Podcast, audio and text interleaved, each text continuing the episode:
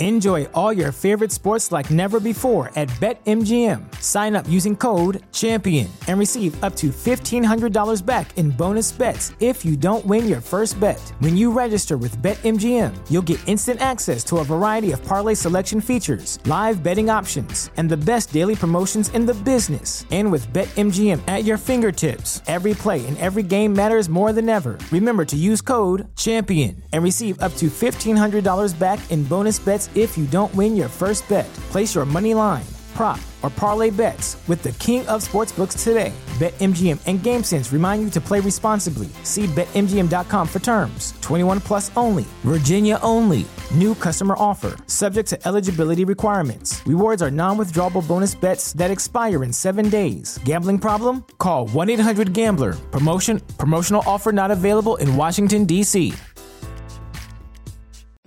Hello and welcome back to ACCRAC.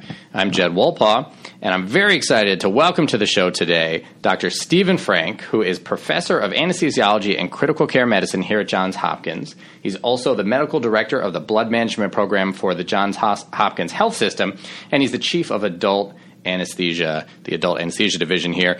He does a ton of work with a lot of really interesting stuff, but specifically today, I'm welcoming Steve to the show to talk about liver transplant anesthesia, which is one of his real passions and something he's been doing for a long time. Steve, welcome to the show. Thank you, Jed. I'm glad to be here. So before we jump in, I do want to just put one more plug out there for all you listeners. If you haven't already, please go to accrac.com slash survey. That's accrac.com slash survey, where you can take a completely anonymous survey and give me some information about who you are, not your name, but who you are, meaning where you live and why you listen to the podcast and what you get out of this and any other podcast. I would really appreciate it. Thank you so much. All right. So let's jump right in and talk about liver transplant anesthesia. So, Steve, why don't we just start at the very basics? Why do people need liver transplants in the first place? What are some common reasons that people come to have their liver transplanted? Sure, um, sure thing, Jed. Uh, I like to divide the uh, patients into three categories. Uh, there's viral hepatitis, um, there's alcoholic cirrhosis, and then there's what I call the other uh, reasons for uh, needing transplant. Uh, so, viral hepatitis is mainly hepatitis C. Um, alcohol cirrhosis is is just what it sounds like, and then the other causes we see NASH, uh, especially in the morbidly obese patients. We see uh, sclerosing cholangitis, and we see primary biliary cirrhosis.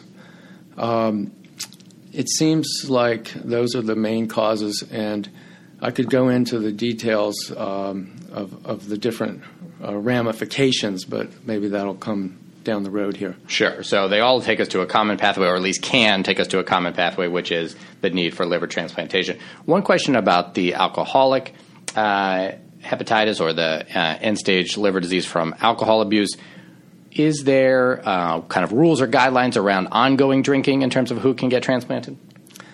So they have to go through a formal psychiatric evaluation. Uh, they have to prove that they're abstinent. Uh, I think there's no hard, fast rule how long they need to be abstinent because if they're really, really sick, right, and they're trying to die, then they're not. They're, they might bend the rules uh, because they're, they're going to need the transplant right away. Right. And then in terms of priority, and I don't think we should spend a lot of time on this, but like any transplant program, uh, for the most part, the sicker you are, the more desperately you need the liver, the mo- higher you are on the list, and the MELD score, I believe, is what is used. Is that right? Right. Uh, that's exactly right. The sickest patients get highest priority in general. Uh, there is one slight exception that's the hepatitis C patients mm-hmm. can develop hepatocellular cancer which we call HCC, uh, and that bumps them up on the priority list because uh, the liver transplant for them is actually a treatment or a cure potentially for hepatocellular cancer. So they get extra MELD points uh, just for having the cancer.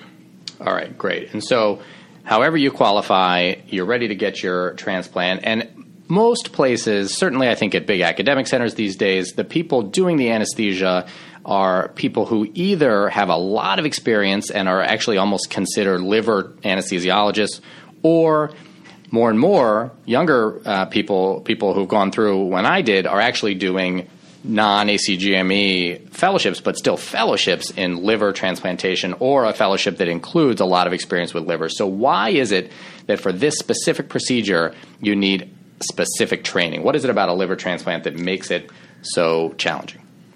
Oh, good question. Uh, well, when I did the fellowship, we called it a vascular thoracic transplant.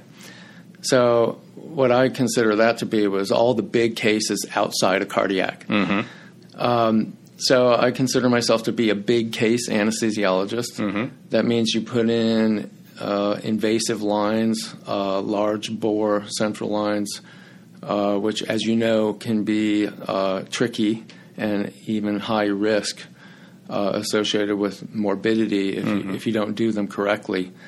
Um, and then how to interpret um, uh, like numbers that come from a pulmonary artery catheter, a Swan-Ganz catheter, which now in the TEE era is is becoming less and less common. So. Uh, I consider us to be uh, big case anesthesiologists, uh, uh, familiar with big blood loss, which we haven't talked about yet, and massive transfusion. Um, and that's a whole art in and of itself to avoid the coagulopathy and all the complications of, of transfusion. Absolutely. You know, I think that when I was a resident, again, we thought of these as really CA3 advanced level cases. Uh, certainly, we had a small group, as, as we do here at Hopkins and at UCSF, where I trained. We had a small group of attendings who did these liver cases. Um, it was a liver group, in fact. And so I think that uh, we have two, a combination of two things from what you're saying both very sick patients going in, because again, the sicker you are, the more likely you are to have the operation. And so people with liver disease are often not even considered eligible for elective surgery, right? So these are people who to have elective surgery would be so high risk that, that we don't even do it. And yet they're going in now for surgery, of course, to have their liver transplanted. So they're very sick.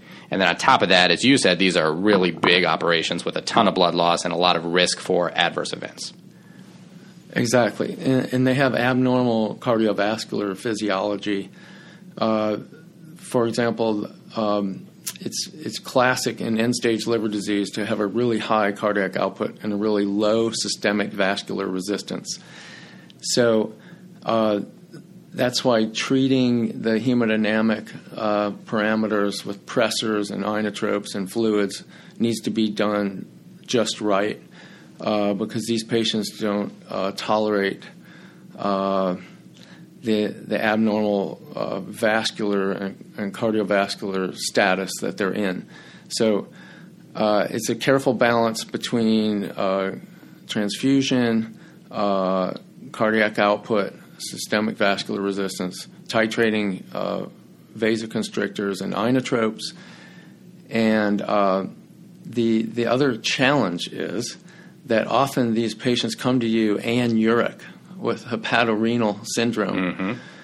Uh, I don't know if you want to talk about that now or if that's coming down the road. No, let's talk about that a bit now because that's Okay. one of the reasons these patients are so sick, right? So they often, as you say, have renal uh, renal insufficiency or even renal failure. So uh, hepatorenal syndrome. You want to say a few words about what that is and So, um, so hepatorenal syndrome is um, is when the kidneys shut down, uh, and they can they can patients can go anuric.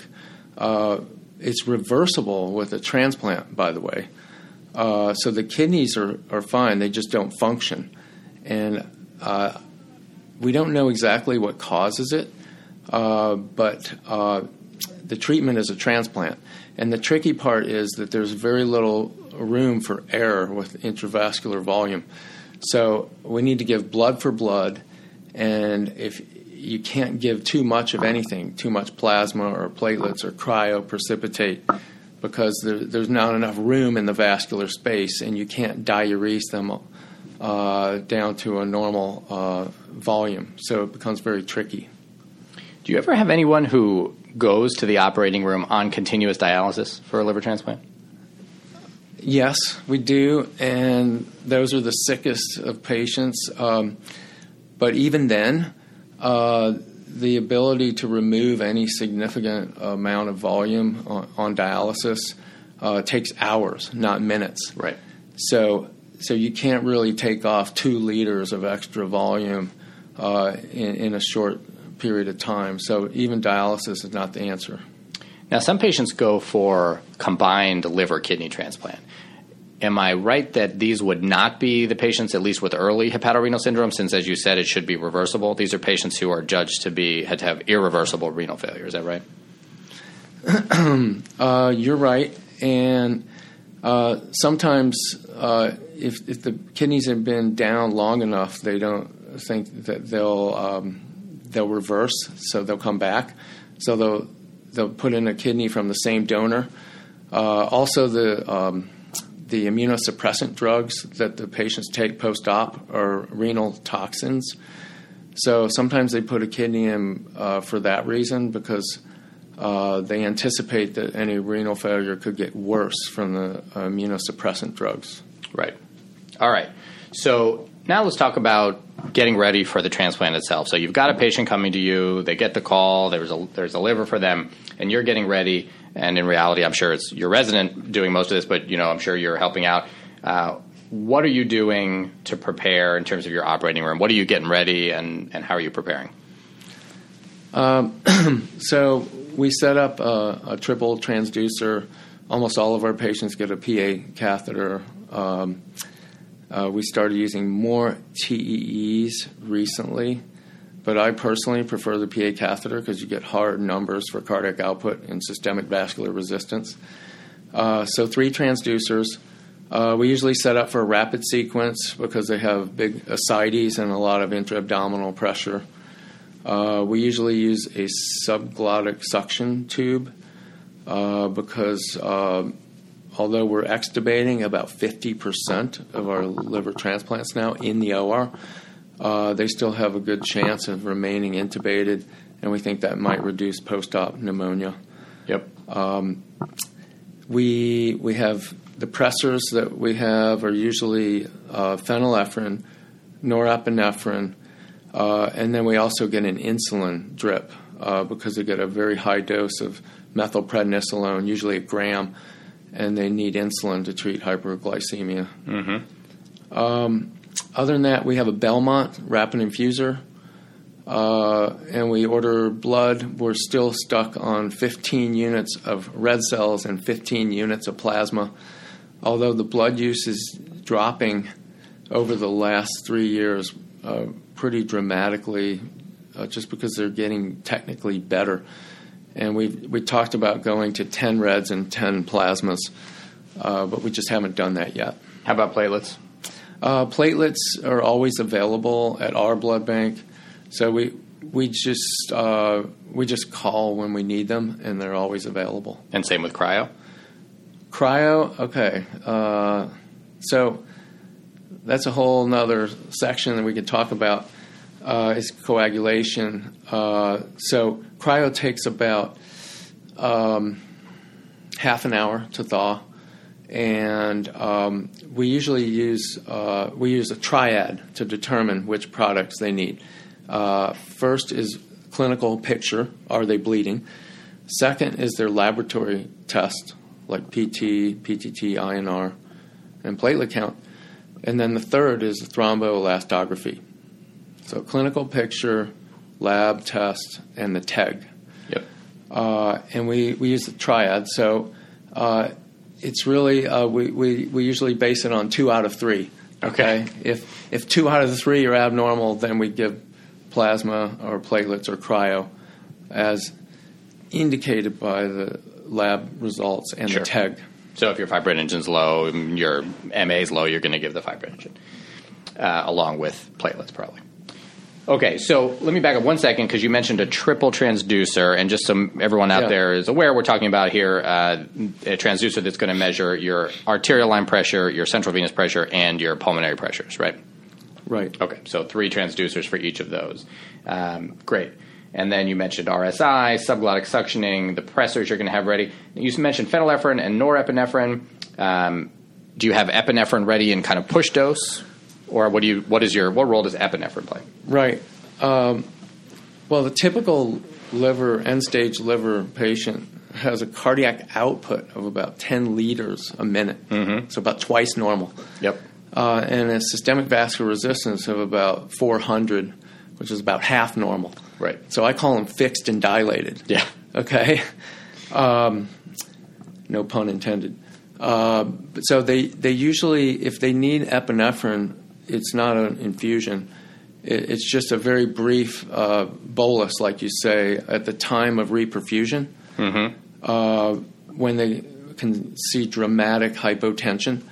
Uh, so sometimes we give very small doses of epinephrine during the reperfusion stage. Okay. We can talk about reperfusion uh, in a minute if you want. Absolutely. Perfect. Good. All right. So we talked about preparing the OR. We, you mentioned the lines. So let's let's get specific about the lines. So it sounds like most, if not all, patients are going to have a swan. Uh, obviously, to have a swan, you need a cordis. In addition to a cordis and a swan, are you putting other central lines in? Uh, so after we rapid sequence, we do a radial art line, uh, and then we usually do three eight and a half French introducers, um, and they can go in either the left neck, the right neck, or either arm. Uh, because we have these these eight and a half French RIC lines, Right. rapid infusion catheters, Right. uh, that are shorter than the central uh, introducers. So we, we go with three, eight and a half French. I often put two in the right IJ side by side, one for the Swan and one for the Belmont. Uh, and then the third introducer could be in the left neck or the antecubital, let's say, either one. And that can also be used for, for the Belmont because it'll take two lines coming off of the Belmont. Great. And just to remind everyone, a the things that will increase your ability to uh, give flow through a catheter are short length of the catheter and wide diameter. And so, if you have to choose between a short cordis in the arm or a RIC or a longer cordis in the neck, you're actually going to get better resuscitation from that short cordis, right?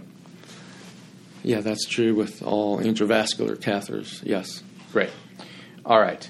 So that we talked about the A line, the central lines, um, and you're putting that A line in after induction, unless are there certain patients that you put it in awake?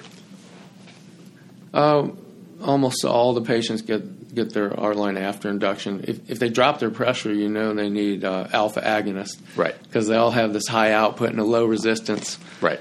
So we just go straight to the alpha agonist. Okay. And you mentioned having phenylephrine and norepinephrine ready. Do you start with phenylephrine and then give norepinephrine when you reach a certain level, or are you using them both simultaneously? Yeah. Uh, a lot of people just go straight to norepinephrine nowadays. Uh, I, I think they're similar drugs, only norepi is much stronger. And, and because they're so fixed and dilated, as I say, they're relatively unresponsive to normal doses of alpha agonists. So you can give 300 mics of phenylephrine, for example, and, and they hardly respond. So if a patient is, is behaving like that, you might go straight to norepinephrine. Okay. So we've got a swan in most patients, and then you said there's been more and more use of TEE. Is this like a cardiac case where the TEE probe is going to be in the whole time, or do you call for it if and when something's going wrong and you need it?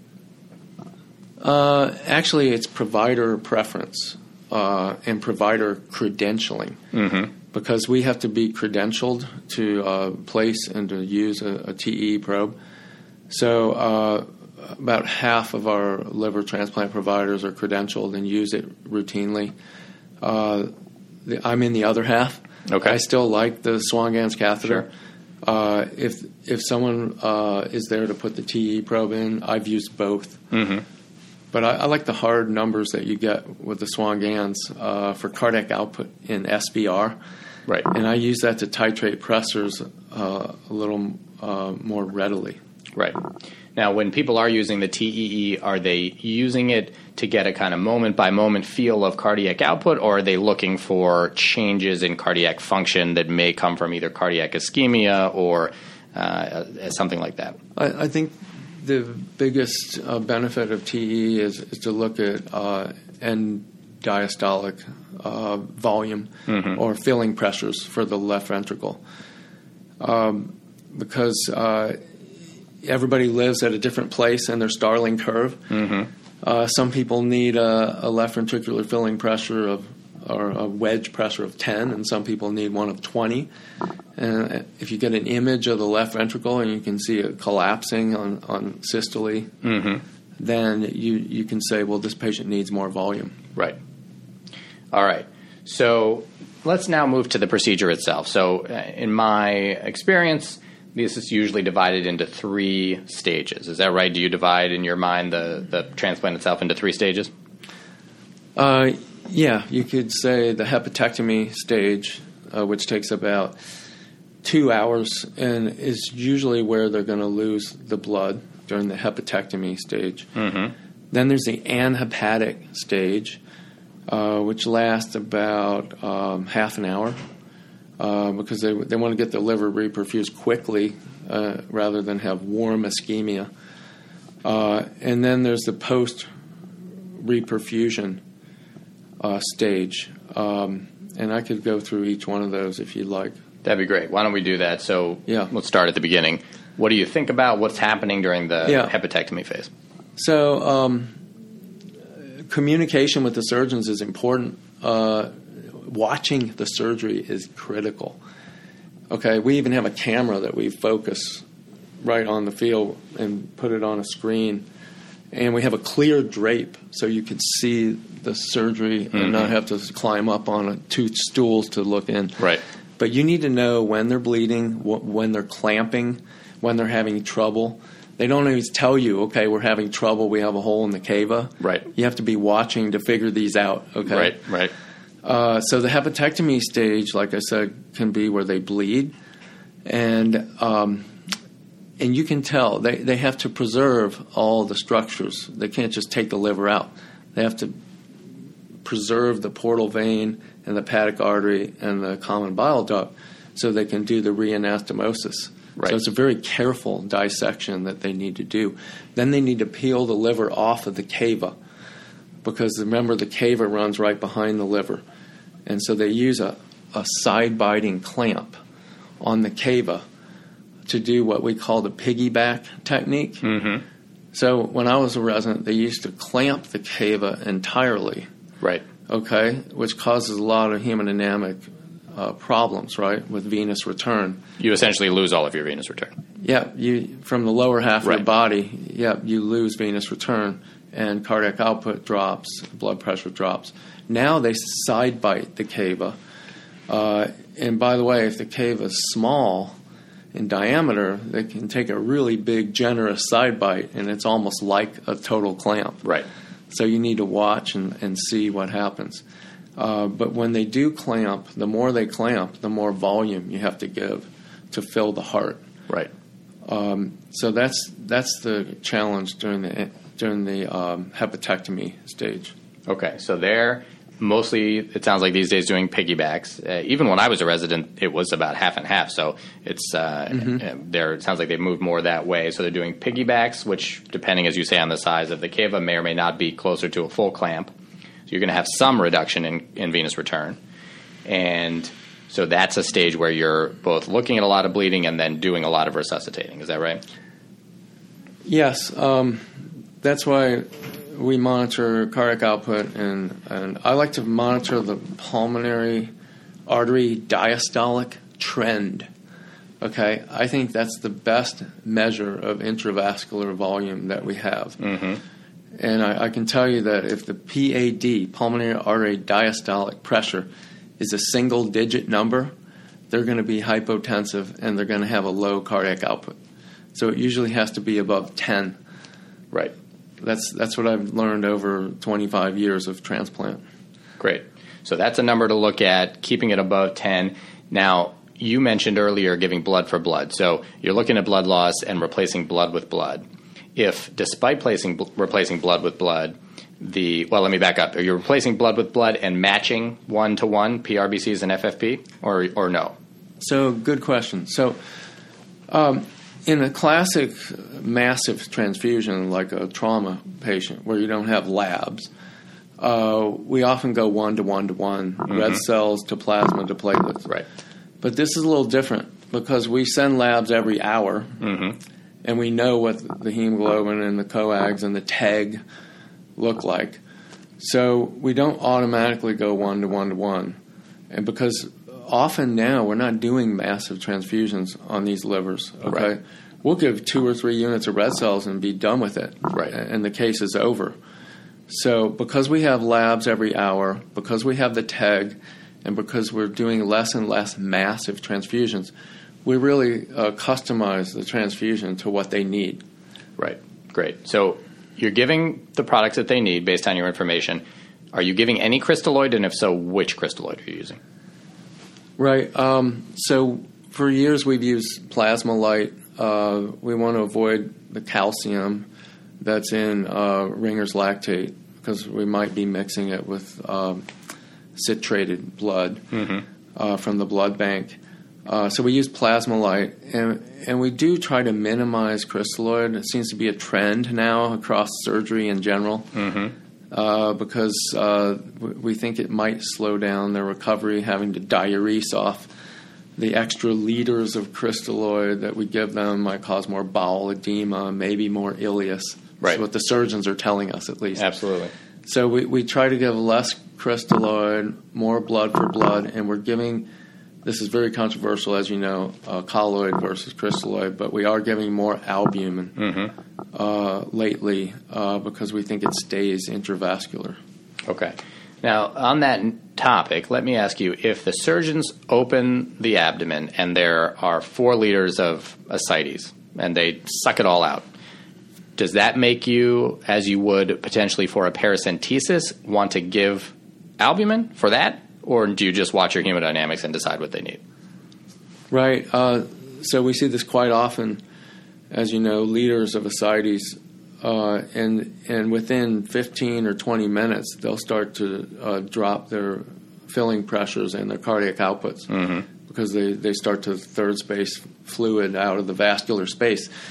So we, we do use albumin for that because they haven't lost any blood, so they Right. probably don't need red cells or plasma at that point. and we, we give easily we give a, a liter of five percent albumin uh, very often in a case like that. Okay. So you're using 5%, not 25% for that.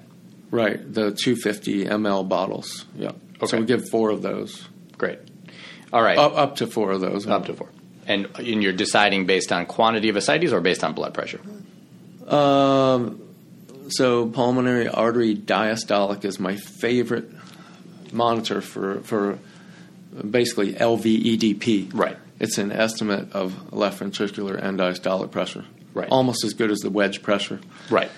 And, And the theory there, just for everybody out there, is if the mitral valve is open, then the left atrium should reflect the pressure in the left ventricle at, at diastole. And if that is true, then that pressure should be reflected back into the pulmonary artery where your swan is sitting. And so that pulmonary artery diastolic pressure should reflect, uh, and there are exceptions, of course, but in general, should reflect the left ventricular and diastolic pressure. Yeah, so you can measure cardiac output. You, if they're hypotensive with a lower output and a lower uh, pulmonary artery diastolic pressure, then you need volume. Right. Okay. So you're uh, often going to see when they aspirate a lot of ascites, dropping in pressure, dropping in that uh, LVEDP, dropping in therefore your PAD that you're watching, and when you see that fall, you're going to give albumin until it comes back up. All right. So let's move on to the anhepatic phase. So you said it's about 30 minutes. What are you looking for there? What are you worried about? What are you anticipating? Right. Um, so, believe it or not, even a sick liver with cirrhosis still performs some functions, okay? Like making clotting factors. Mm-hmm. Okay. Uh, so, when they take the liver out, everything gets worse. Yep. They're not going to clear lactate. They're not going to make any clotting factors. Factor seven has the shortest half life, uh, maybe two hours. So the longer the liver's out, uh, the more uh, metabolites accumulate, like lactate, and and things get worse. The clo- the coagulation will get worse, and you can also see fibrinolysis during the anhepatic phase, and that's something we see on the TEG uh, that can cause bleeding. and uh, that means you form clot, but then your clot quickly breaks down. That's called hyperfibrinolysis. And so we look for that during the hepatic phase as well. Now, if you see that, are you giving Amicar or tranexamic acid? So, good question. Uh, uh, those are antifibrinolytics, yes. Uh, lysine analogs. Uh, so, that is the treatment for hyperfibrinolysis. However, um, in a liver transplant, they're just as worried about clotting as they are for bleeding. Because if they clot off their uh, portal vein, hepatic artery, or their hepatic vein or vena cava, if any of those clots, the liver is dead. Right. So we'd rather have their blood a little thin, Okay. okay? And therefore, because the hyperfibrinolysis during the hepatic phase is, is almost always a temporary thing that reverses on its own, uh, we, we rarely need to give Amicar or tranexamic acid. Okay, great. I meant to ask you before about the uh, hepatectomy phase, but uh, same for this. What are you doing in terms of your pressors? So we talked about replacing blood, trying to keep that uh, PAD pressure above 10. If despite that you still have hypotension, are you then starting your norepinephrine? Oh, good question. So, because they're what I call fixed and dilated with this high output and low resistance, Right. Okay, they actually need that high output. Okay, so if they drop their cardiac output from 10 liters per minute to 8 liters per minute, they'll get hypotensive Right, because they need the high output because of the low SVR. right, So, so often the treatment for hypotension is is both volume and vasoconstrictors. So you're doing both at the same time. We we often need to keep the filling pressures up to keep the output up, Right, and then we need to tighten up the SVR because when we come to reperfusion in a minute here, yeah, uh, they're going to get acidotic and vasodilated, and and the acidosis uh, suppresses cardiac contractility. right. So we'll talk about that next. Great. So you're using your norepinephrine. Would you say, yeah, I mean, roughly, if you had to say, what percentage of, of liver transplant patients are are actively on a norepinephrine drip during the during the uh, hep, the hepatectomy phase and the and hepatic? Uh, I would say about seventy-five percent. Okay, so almost are, are on norepinephrine. Yeah. okay, and what kind of dosing? Usually a lowish dose, like uh, 0.1 okay, mics per kilo per minute. all right. So norepinephrine uh, and fluid, keeping that uh, keeping the heart full, whether you're looking at it with the TEE or whether you're measuring with your Swan. You mentioned when we just talked about the anhepatic phase that it's really coagulopathy that you're worried about there because of the fact that the liver's not making the factors anymore. Other anything else, anything that sticks out that you're worried about during the anhepatic phase? So if you look at, at PT, INR, and PTT, they get a lot worse during the hepatic phase, really fast. Yeah, So that, that tells me that even a really sick liver is still making clotting factors. right. How about acidosis? Does acidosis get worse during, worse during that phase? Well, because uh, the side biting cava clamp still uh, uh, decreases flow, there's some venous stasis uh, distal to that clamp, and so and, and oh, by the way, the the portal vein is completely clamped, so the entire gut is, is hypoperfused because mm-hmm. there's no outflow Right. if the portal vein is clamped, except collaterals, Right. like esophageal varices. So that's also a source of acidosis because the, the gut is ischemic while the portal vein's clamped. So so lactate will go up, the pH will go down, and then when they reperfuse, we could talk about that now. Absolutely. Let's talk about reperfusion. Okay. So we've done about two hours of a hepatectomy, 30 minutes of anhepatic Yeah. phase. Now we get to reperfusion. So um, the liver has been stored cold in a in a cooler, uh, but it still generates hydrogen ions because it, it has no oxygen supply. Uh, so it develops acidosis uh, in the cooler, and the longer it's, it's out of the donor, the, the more acidosis it can develop. Uh, the, also, uh, the other issue is hyperkalemia because the preservative solution that they use um, for the liver is very, very high in potassium. And uh, so we try to flush that out before reperfusion. Mm-hmm. They run a, a liter of cold saline in through the portal vein before reperfusion to try to wash out the preservative. Okay. But that's not a perfect uh, process either. So you're going to see acidosis and hyperkalemia when they reperfuse, and you got to be ready for that with two drugs, primarily, which would be uh, calcium chloride and sodium bicarbonate, uh, which are the acute, immediate treatments for uh, hyperkalemia. Mm-hmm. Okay. And we often preempt. We, we'll give half an amp of bicarb, like 25 milliequivalents, and half an amp of calcium chloride, like 500 milligrams, uh, before the reperfusion. And then I'll give the second, the other half of those amps after the reperfusion. Right. Okay. So preparing for acidosis, preparing for hyperkalemia, for reperfusion, and that's both because there's uh, potassium from the storage solution still in the liver. The liver's also been developing acidosis, and then of course all of that lower extremity, uh, the lower part of the body, the gut that wasn't being uh, adequately drained, that's now developed acidosis itself. That's all going to get flushed back through once the pathway is open. Right, and so the acidosis on reperfusion, we almost always see hypotension because acidosis itself is a vasodilator and also a myocardial suppressant.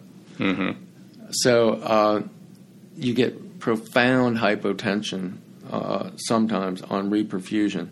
Happens about two minutes after they reperfuse because all that blood has to go through the liver Right. and and also uh, that's when we we also give um, small doses of epinephrine to try to uh, increase inotropic uh, activity in, in the left ventricle, Right. Okay. like 10, 20, 30 mics of epi. Okay. Now, sometimes do you see cardiac arrest? Is there enough potassium that could hit the heart that would actually stop it? So we've seen that twice in the last year. Okay. um, a hyperkalemic arrest on uh, reperfusion. Um, the good news is, uh, see that when they open the clamps, the liver goes right into the drains into the cava, Right. which drains right into the um, right atrium. right. So it's like a shot of potassium into your heart. Right. Okay, I call it the death penalty. Right. Sounds like a bad idea. It's like the death penalty. Right. Potassium into the heart. Right. Okay, but once it goes around the circulation once or twice, okay, it gets diluted. Right. So it's like a big bolus of K into your heart that then gets diluted out. So when we've seen these arrests, it usually takes maybe 30 seconds of CPR with chest compressions, uh, and then everything comes back, Right. with, especially with calcium bicarb and epi. Okay. So as long as you're moving that blood through with your CPR, it's going to get diluted out and the heart should That's my back. theory of why they always come back. Good. Great. All right. Good to know they come back. All right.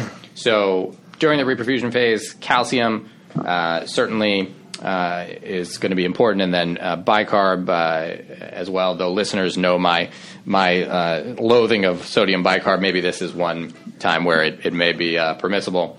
Um, I Steve often talk about the the lack of evidence for using sodium bicarb in lactic acidosis in the ICU. So that's my my personal pet peeve. But uh, obviously, this is a different situation. You're using it both to try to shift potassium uh, in the acute hyperkalemic uh, situation, and then uh, for profound acidosis. So we also do some other things. We, we want to get the potassium down before reperfusion. Right. So we'll hyperventilate. Mm-hmm. We'll often give Lasix or mannitol to take potassium out. Yep.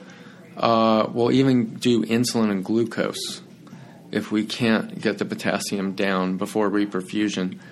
Um, and we'll even wash the banked blood.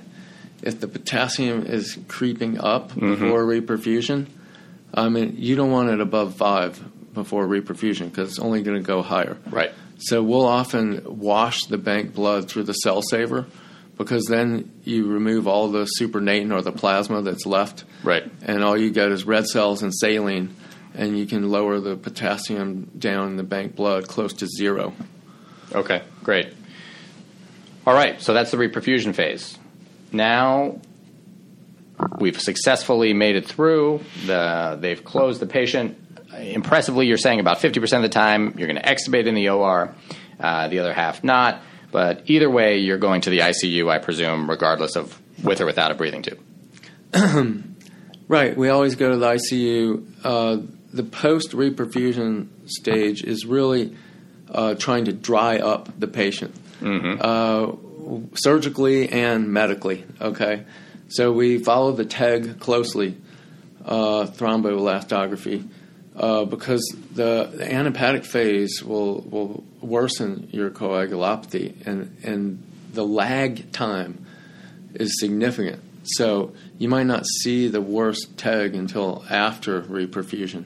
Okay. And then that's when you, you look at the fibrinogen level and you might have to give cryoprecipitate. We like to keep the fibrinogen level above 150 now if the patient's bleeding. We mm-hmm. used to use 100, but now we use 150 according to the European guidelines. Um, and then, of course, uh, plasma uh, to treat the usually the um, the R time on the TEG mm-hmm. or the INR. Uh, but we, we want the INR to be about uh, 1.5 to 1.7. Okay. We don't want to correct it to normal, normal, because we're, we're more worried about uh, clotting than we are bleeding. Right. W- with the graft uh, viability. Right.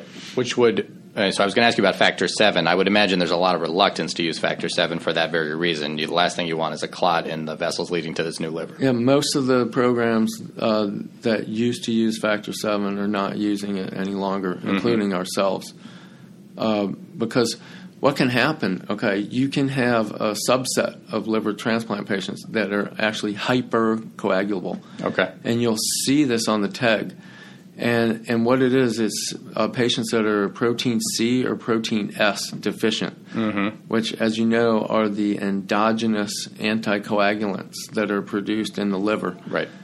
And, and so if you get one of these patients that's protein C or S deficient, uh, you can see hypercoagulation on the TEG. And twice in the last year, I've actually uh, started heparin on those patients during during liver transplant because the surgeons, like I said, are more afraid of clot than they are of bleeding. Okay, that's great. So now we're in the ICU. Are there uh, anything specific, things you think of in a post op liver transplant patient that you're specifically looking for in the ICU? Uh, well, of course, number one, two, and three have to be bleeding. Yep. Uh, so they watch the drain outputs really close. Um, and you, you, work more in the ICU than I do, but if they're hypotensive and they're putting out their drains, they're coming back. Right. Uh, I can't tell you how many cc's per hour, um, but uh, it's it's a judgment call. Right. And because you know you, you can only give so much blood in the ICU before you, you worry about going back. Because if, if they're forming clot and hematoma in their abdomen, that can cause compression on the on the vascular grafts. Right. So they don't like that either. Absolutely. And so I, I, would agree with you. I think rather than looking at a specific number, the question would be if the TEG looks okay and the and the lab values look okay, but the bleeding is still ongoing, it's going to make you think it's more surgical than medical and, and, more reason to go back. So certainly we might go back to the operating room for bleeding. Uh, you hear a lot this idea of uh, wondering if the patient is clearing acid yet or clearing lactate. So is there a difference between clearing lactate and clearing acid? I'm not sure.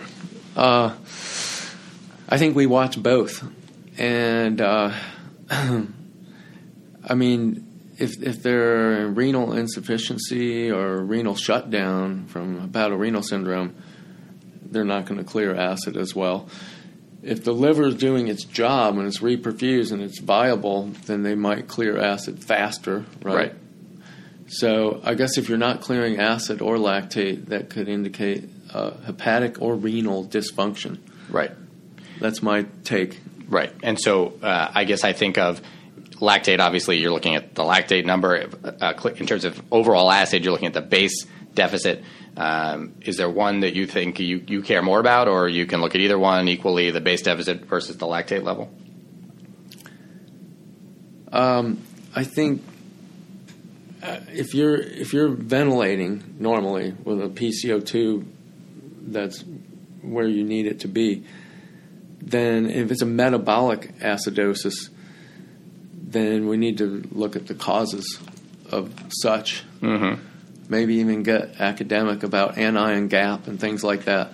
Right. So if you have, in other words, a large base deficit and it's not from lactate, right? So if you're Yeah. clearing your lactate but your base deficit is going up, Yeah. then that's a problem. Then there's something else going on. Yeah, I think so. Uh, again, I, I don't work as much in the ICU, so uh, um, I, I agree. You don't just give bicarb to treat the acidosis. Right, You have right. to treat the. That's like treating the symptom, not the problem. Absolutely. So I think in general, we're looking for uh, the two should the overwhelming cause uh, post-op of a worsening acidosis is going to be a lactic acidosis. So usually your base deficit and your lactate are going to track together, um, and as your new liver kicks in. You should start clearing your lactate, and therefore, as you clear that lactate, you're going to clear the base deficit uh, because that's usually the source of it you may have some other things going on. If you guys, uh, as you mentioned, use Plasma-Lyte, if instead of Plasma-Lyte for some reason you're using normal saline, then you can definitely get a hyperchloremic metabolic acidosis, which may play a role there. Um, certainly, renal failure, if you have longstanding renal failure uh, that's continuing, can play a role as well. So you can have other reasons for acidosis besides the lactate, but I'd say overwhelmingly, in my experience, and it sounds like you would agree, post op from a liver transplant, you're going to see your lactate and base deficit track together. I, I know um, that there's two two things that make the surgeons think the liver is working well is when they clear lactate and when their coags normalize. Right. Uh, so a, a functioning liver from a, a good healthy donor will start working right away, and you can come by the next day and you'll see the the INR and coags are normal. Right. So the, a, a good liver that's perfused well will will function immediately. Absolutely. The other thing that uh, we get all the time immediately post op is going to be a liver duplex ultrasound to make sure that the flow is good to the new liver and that there isn't clot developing, as you said, which can be a big problem for the new uh, the new organ. All right, and we kind of talked about when a transplant would need to go back to the OR, kind of emergently. The major reason, as you said, one, two, and three is going to be bleeding. Uh, other uh, things could be uh, a, acute rejection uh, or inability of the liver to clear acid. Uh, if it's in, if, if it's not working, and then the, the final would be obviously if they are developing a clot that's preventing blood flow to the to the organ. I'd say we we if we take patients back to the OR, it, it's more often for um, a poor blood flow in the hepatic artery or the portal vein than it is for bleeding. Mm-hmm. So if, there can be a kink in the hepatic artery Right. uh, or a thrombosis in the portal vein. And, and we take them back for those reasons, and they can find that on the ultrasound duplex. Right. But it, it's unusual now to, to come back for bleeding. Okay. Great. All right. Anything I didn't ask about that you think is important? Uh, I think they're my favorite cases to do. They're really fun. They take about five hours now, and um, they're have everything that I'm looking for in a case. That's great. And I know our residents love doing them with you. Um, well, thanks so much, Steve, for coming on the show. I think this was really great and useful, and uh, we'll have to have you back again. Maybe we'll talk about your other passion, which is blood uh, management. Thank you, Jed. I'm privileged to be here. Thank you. Thanks. All right. That was fantastic. I hope you all got as much out of that as I did from talking to Dr. Frank. If you have any comments on what you heard today, please go to the website, accrac.com, and you can find this episode. You can leave comments on what you heard. Do you do liver transplants at your center? How do you do them? Do you agree with the way that Steve took us through it, or do you do things a little differently? We can all learn from the comments that you leave on the site. You can also join the mailing list at accrac.com in the upper right hand corner. You'll get notifications of new episodes and anything else interesting that's going around. If you haven't already, please take a minute and go to iTunes. Find the show. You can search for my name, Jed Wolpaw, or for ACCRAC, and leave a comment and a rating. It helps others find the show. And one last time, I will ask if you haven't, please go to accrac.com slash survey and fill out the completely anonymous survey about the show and about your podcast listening habits. I would really appreciate it. All right, that's it for today. Thank you so much for listening. For the ACCRAC podcast and Dr. Steve Frank, I'm Jed Wolpaw. Remember, what you're doing out there every day is really important and valued.